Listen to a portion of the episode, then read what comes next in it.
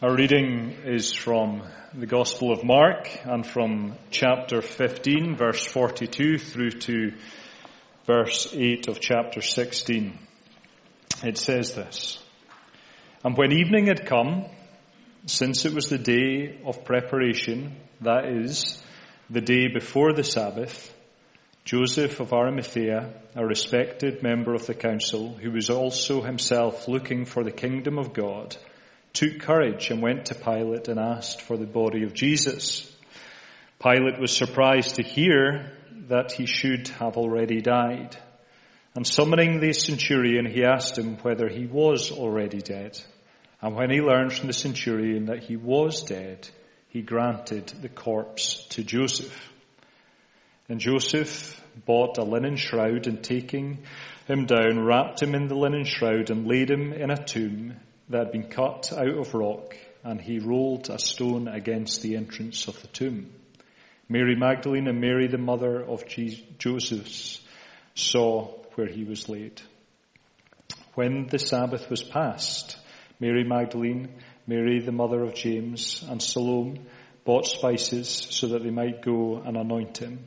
And very early on, the first day of the week, when the sun had risen, they went to the tomb. And they were saying to one another, Who will roll away the stone for us from the entrance of the tomb? And looking up, they saw that the stone had been rolled back. It was very large. And entering the tomb, they saw a young man sitting on the right side, dressed in a white robe, and they were alarmed. And he said to them, Do not be alarmed. You seek Jesus of Nazareth, who was crucified. He is risen. He is not here. See the place where they laid him. But go tell his disciples and Peter that he is going before you to Galilee. There you will see him just as he told you. And they went out and fled from the tomb, for trembling and astonishment had seized them. And they said nothing to anyone, for they were afraid. May the Lord bless the reading of his word. Johnny.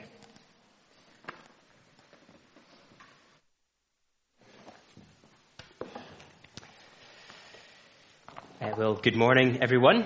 And uh, let me uh, join with Derek in wishing you a very happy Resurrection Sunday morning. Uh, my name is Johnny, as Derek mentioned. If we haven't met before, uh, I hope that we can maybe rectify that today. Please do come and say hello after the service. And it is also uh, just worth uh, taking the chance to thank all of you as a church family for your kindness towards our little family since our girl, little girl Karis arrived two weeks ago. We are all here this morning, just about, if in body, if not quite in, in spirit, completely. If you hear a little one squawking during the sermon, that's most likely her, and she's only saying what you'll all be thinking, having to listen to me for half an hour. Uh, now, fittingly for Easter Sunday morning, we are going to spend some time thinking about the resurrection of Jesus Christ in Matthew, uh, sorry, Mark chapter 14, uh, 15 and 16. I'll get there. Uh, but before we do that, let me pray and ask for the Lord's help for all of us and for me as I speak. Let's pray together. Our God and Father, we praise you as one who has revealed yourself to us in the scriptures. And we ask that as we think on those scriptures together over the next few minutes, you would please help each one of us to see clearly, to clearly see and understand what your word says, what it tells us about you, and to see clearly what the implications of that truth is for each one of us. We ask these things for our joy and for your glory, and we do so in the name of Jesus. Amen. Amen. Well, we are um, smack bang in the middle of the Easter holidays, one week in and one week left to go. And uh, for some of us here, that means that this might be around and about the time you're starting to run low on activities to keep children entertained. Uh, I uh, stumbled across one suggested activity this week that might come in handy. It is to write your own story ending. The idea is this, you, you walk a little one through a familiar story, maybe a, a folk story or a fairy tale, and when you're nearing the end, you let them bring things to the conclusion they would like to see. And if you try it, it's actually quite a, a, satisfying activity, whether young or old, because you can kind of tie off any loose ends in the story. You can make things quite a bit neater. Uh, but I'll confess some of the suggested endings that were given in the article I was reading seemed a little bit grown up to me, if I'm honest. The three little pigs go into the home security business was one suggestion. Another was that Goldilocks and the three bears open an Airbnb together. Uh, it seems that whoever came up with the idea was pretty commercially minded. Uh, but rather than letting the children have all of the fun, I want to ask you to go through a similar process this morning for a moment or two. I want to ask you to think about how you would end a particular story if you were writing it. It is Easter Sunday, and for us as a church family, it's the final Sunday in our series in the book of Mark, which we started together last October. And I do just wonder if you were to make up your own ending to the story in the Gospel of Mark, how would it go? How would you finish things? I wonder if part of it might chime with what Mark has actually written. Eh, that after the horrors of Good Friday, on Easter Sunday, we read Mark chapter 16 verse 6, He has risen. He is not here.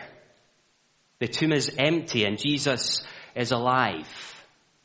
It's wonderful news, but I wonder if it might sound like a bit of a fairy tale ending to some of us, a, bit like wish fulfillment and nothing more than that.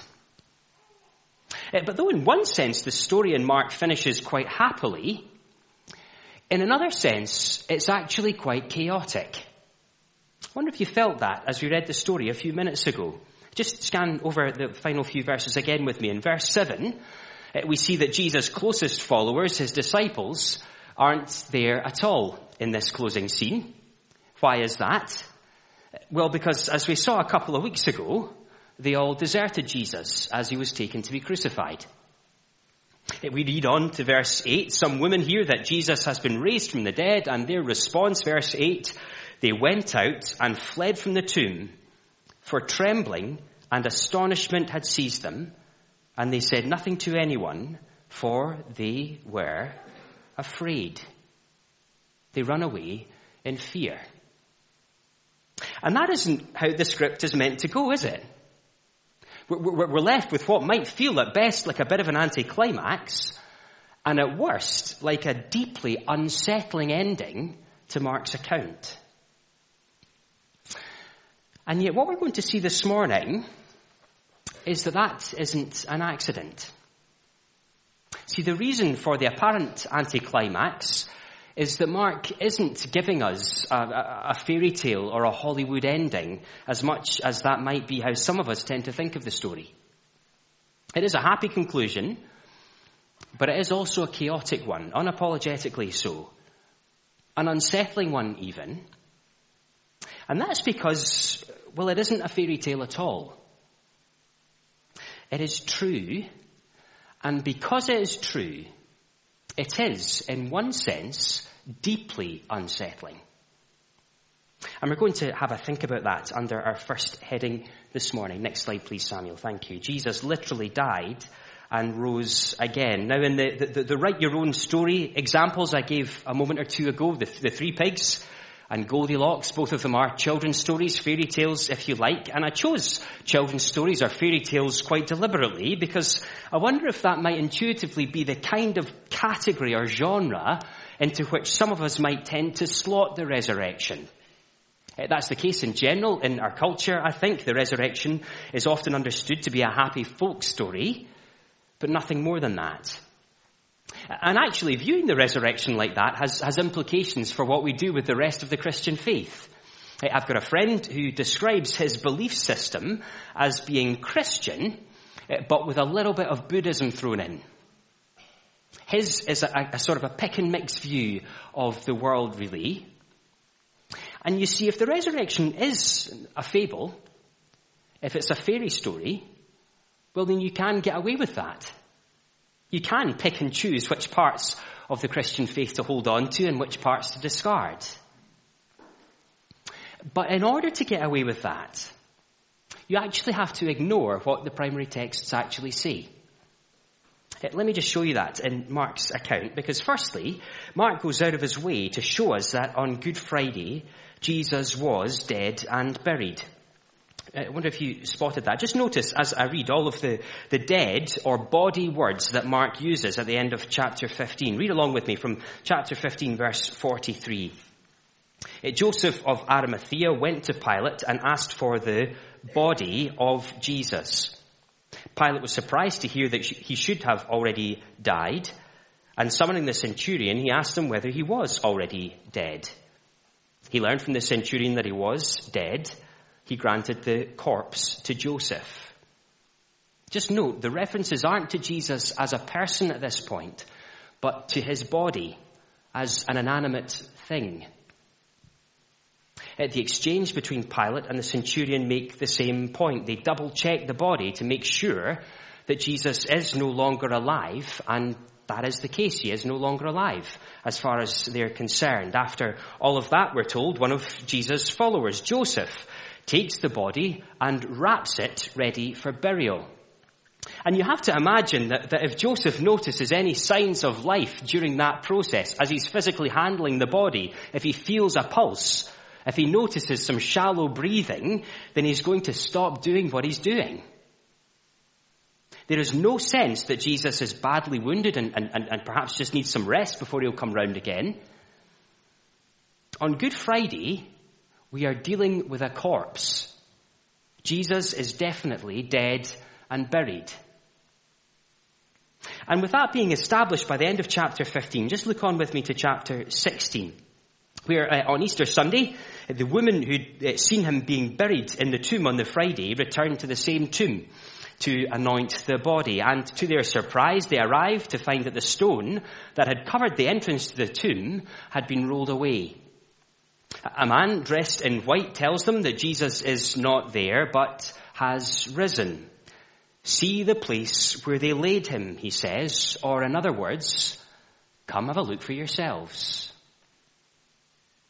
it's fairly clear that the tomb, the same tomb that had been occupied on the Friday night, is now, on Sunday morning, empty. And there is just one final detail worth noticing. I wonder how you would expect those women to react as they find out that the tomb is empty and that Jesus has risen. What do you imagine they'll do? Of course, it's, it's quite possible they'll celebrate with, with the news that the nightmare of the past couple of days is over. But I wonder what you would do. If it were me, well, I suspect I'd probably react in exactly the same way the women do. Verse 8 They went out and fled from the tomb, for trembling and astonishment had seized them, and they said nothing to anyone, for they were afraid. Trembling astonishment, and fear. Now that is a, a, chaotic ending, isn't it? It is unsettling, and yet that's exactly the point. See, the events being described are extraordinary.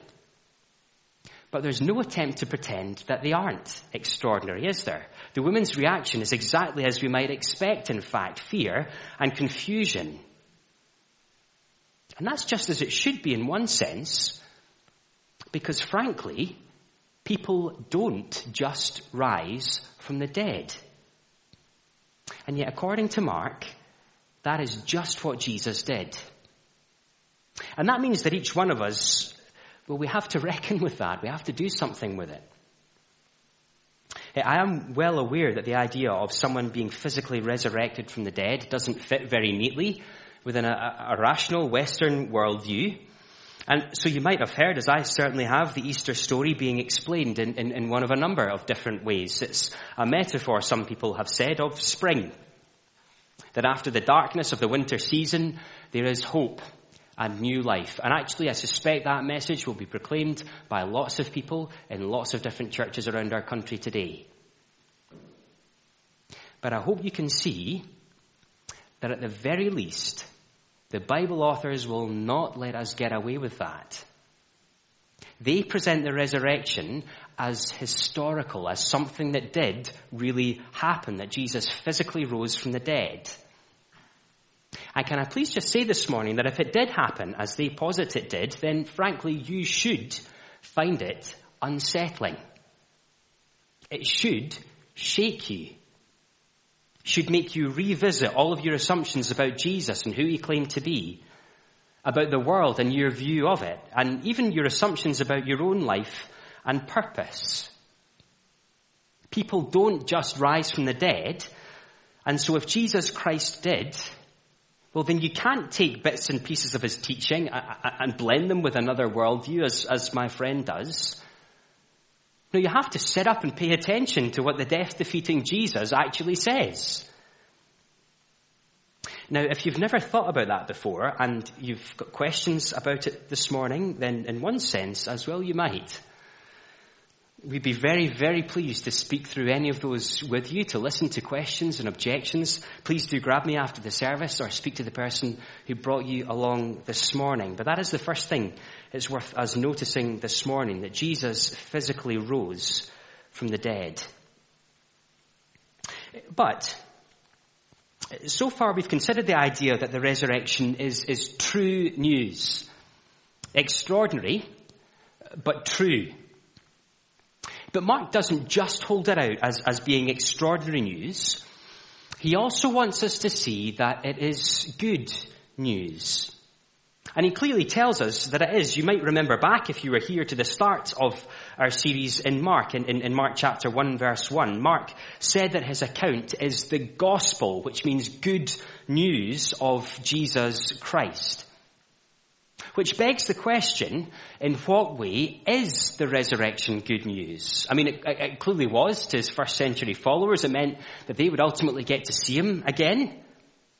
But what difference does it make to you and to me that Jesus is alive? Well, we'll see that under our next heading. It means that he offers good news of forgiveness even for failures. Now, uh, the story of the 20th century, wrote one historian, is the story of dictatorships.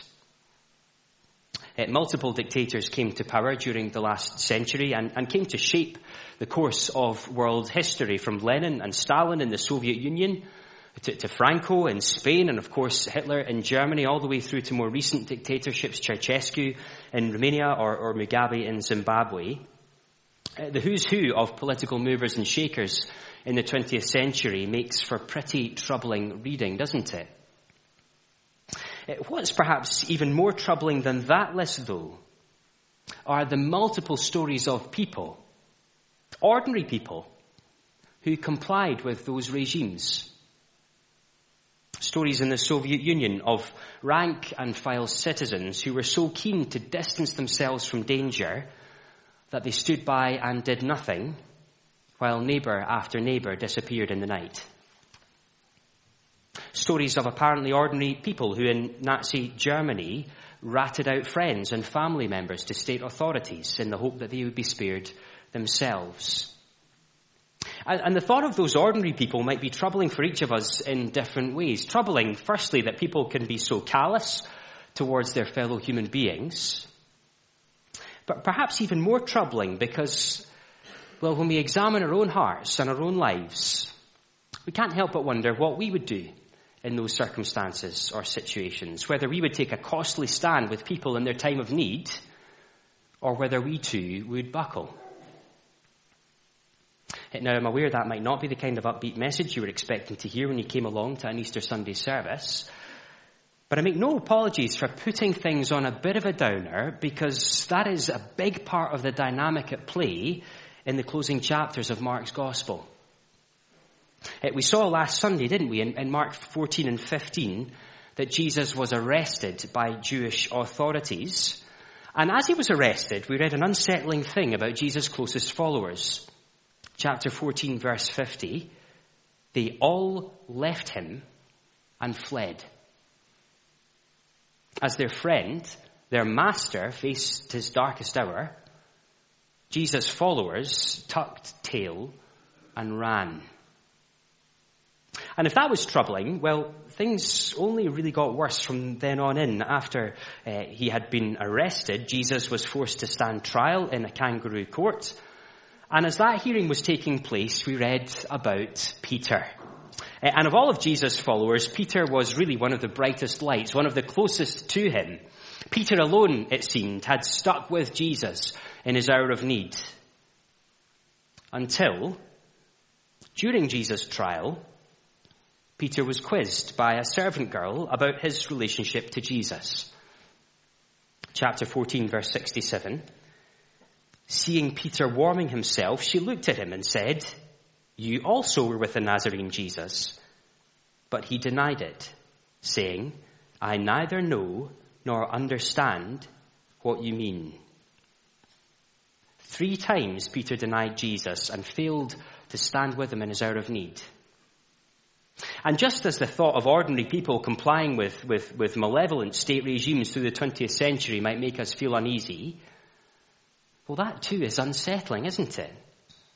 That, that, that Jesus' followers, that even Peter, were willing to abandon and to betray their friend, their, their master, Jesus.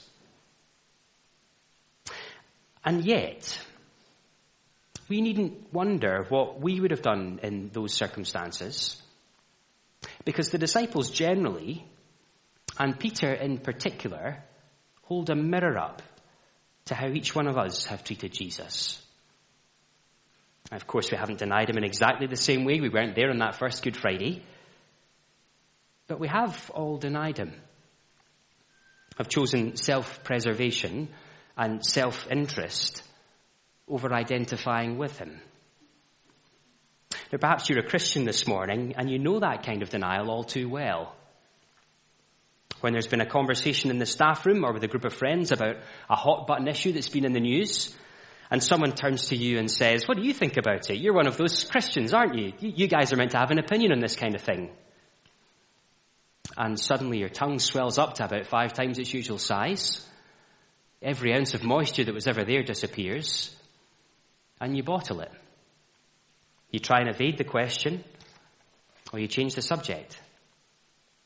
Or perhaps the, the denial that comes to your mind isn't, isn't a failure in loyalty, it's a moral denial knowing how Jesus would have you live, knowing the kind of life he has called you to, but failing to live like that. We have all denied Jesus, and Mark has been shining a spotlight on that. Now, it's just possible that as I'm talking, you're feeling a, a bit defensive about that idea. No, I'm not perfect, you might think, but I haven't done any real harm in my life. I've never wronged God and let him down. In fact, I'm much better even than half the religious people I know. But you see, that's where the punch of Mark's account really lands home. Because doing wrong by God doesn't just look like egregious moral failure as we might understand it in our culture. Doing wrong by God fundamentally looks like a rejection of Him and His King. A refusal to identify with Him. That's something that even one of his closest followers, Peter, failed to do. And it's a denial of which all of us are guilty.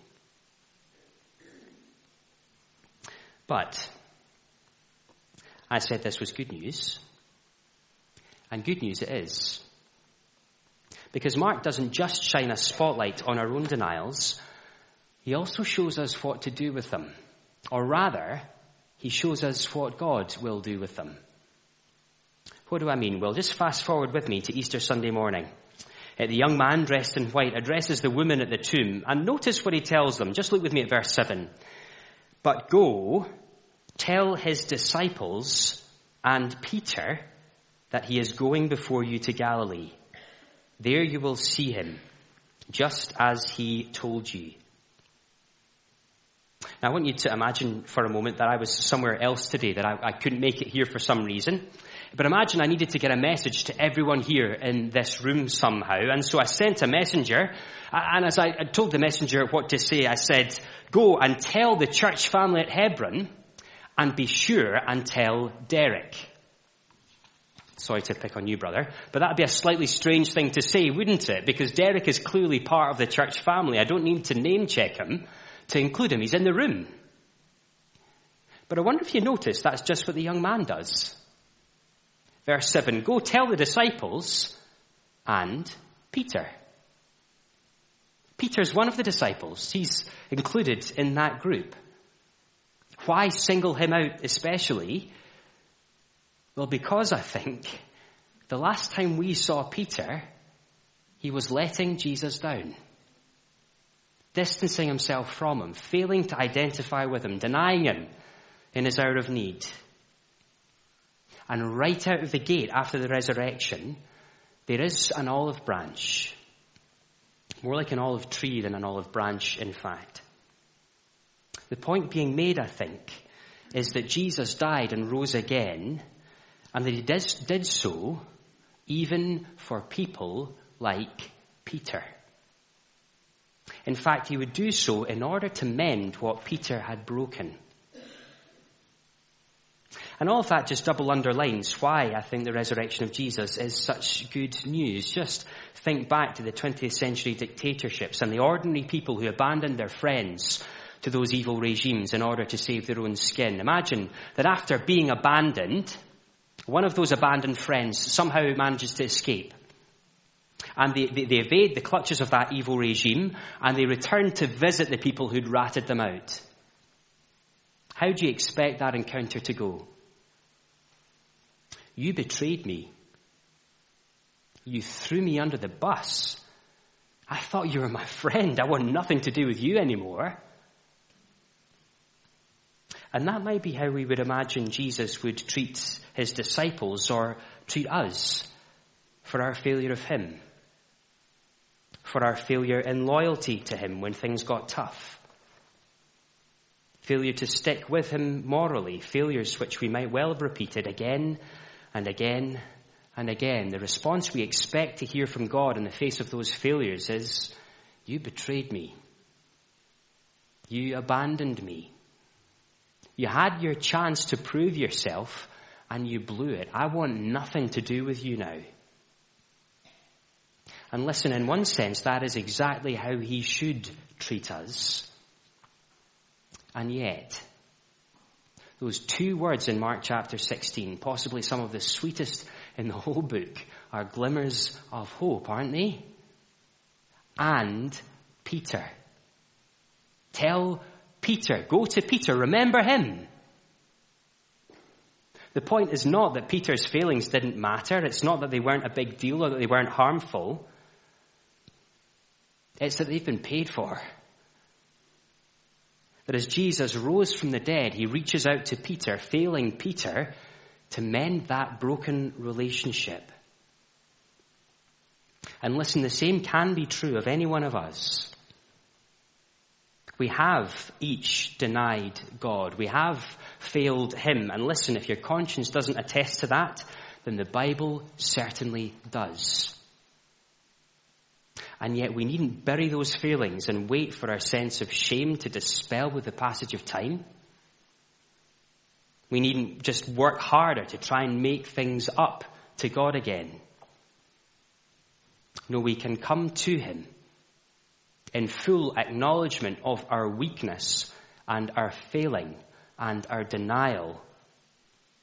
And we can ask His forgiveness with confidence that He will forgive anyone who asks. Why? Well, because Jesus died and he rose again. Isn't that just a wonderful thing? Now, if you have never done that before, let me ask you directly this morning will you do it today? There is no better day to do it, and there is no better time to do it than now. The resurrection of Jesus is good news of forgiveness even for failures. And listen, that means every single one of us. Now, eh, we are nearing an end. But just before we, we close, we've given quite a few months of our lives to thinking about Mark as a church family. And uh, though it's Easter Sunday, I just wanted to very briefly reflect on one of the big ideas we've learned from our time in Mark before we close. And we're going to do that very briefly under our final heading. It makes answering Jesus' call to follow him the only reasonable thing to do. Now, a little known fact, eh, I used to play the trumpet in uh, secondary school very, very badly before anyone thinks about signing me up to any music rotas.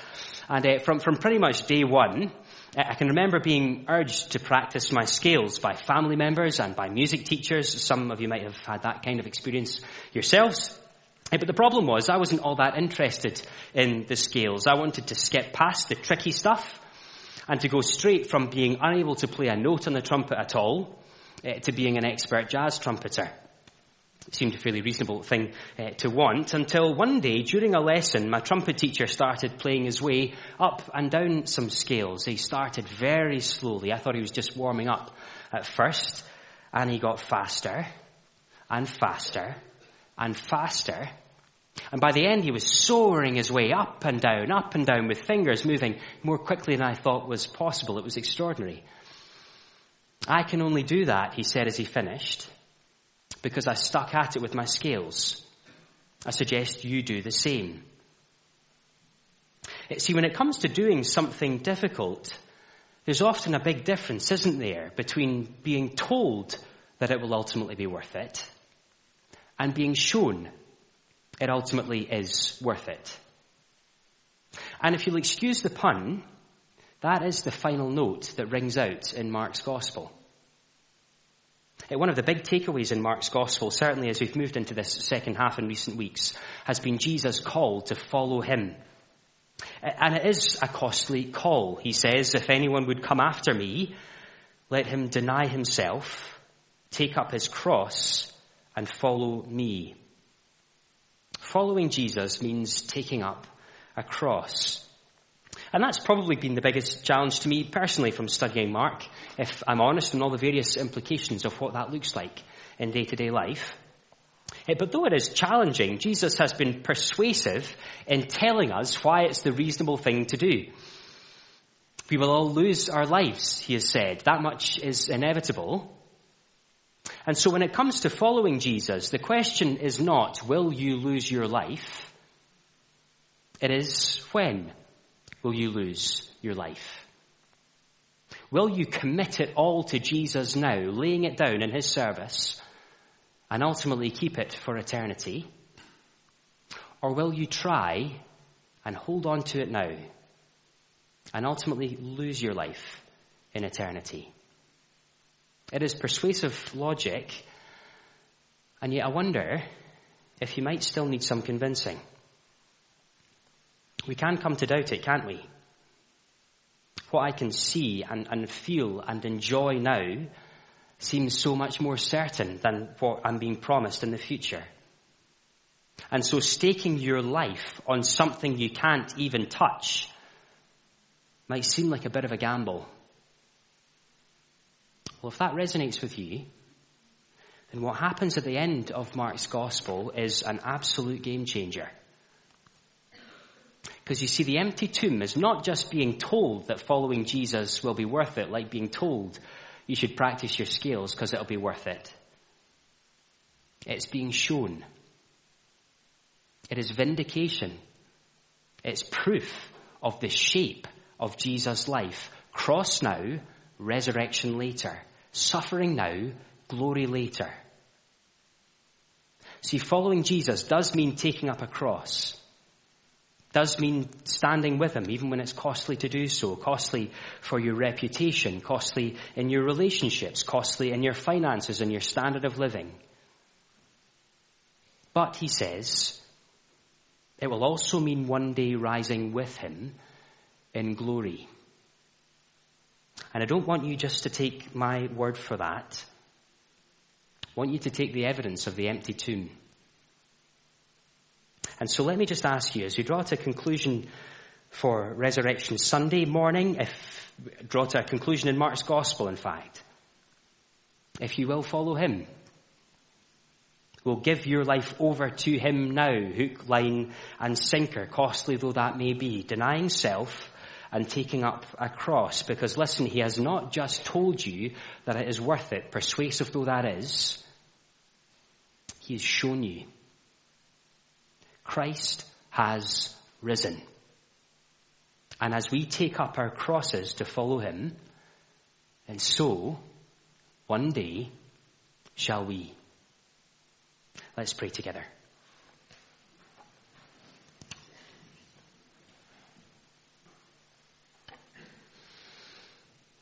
God and Father, we thank you and we praise you this morning for the wonderful news of the cross and the resurrection of Jesus Christ.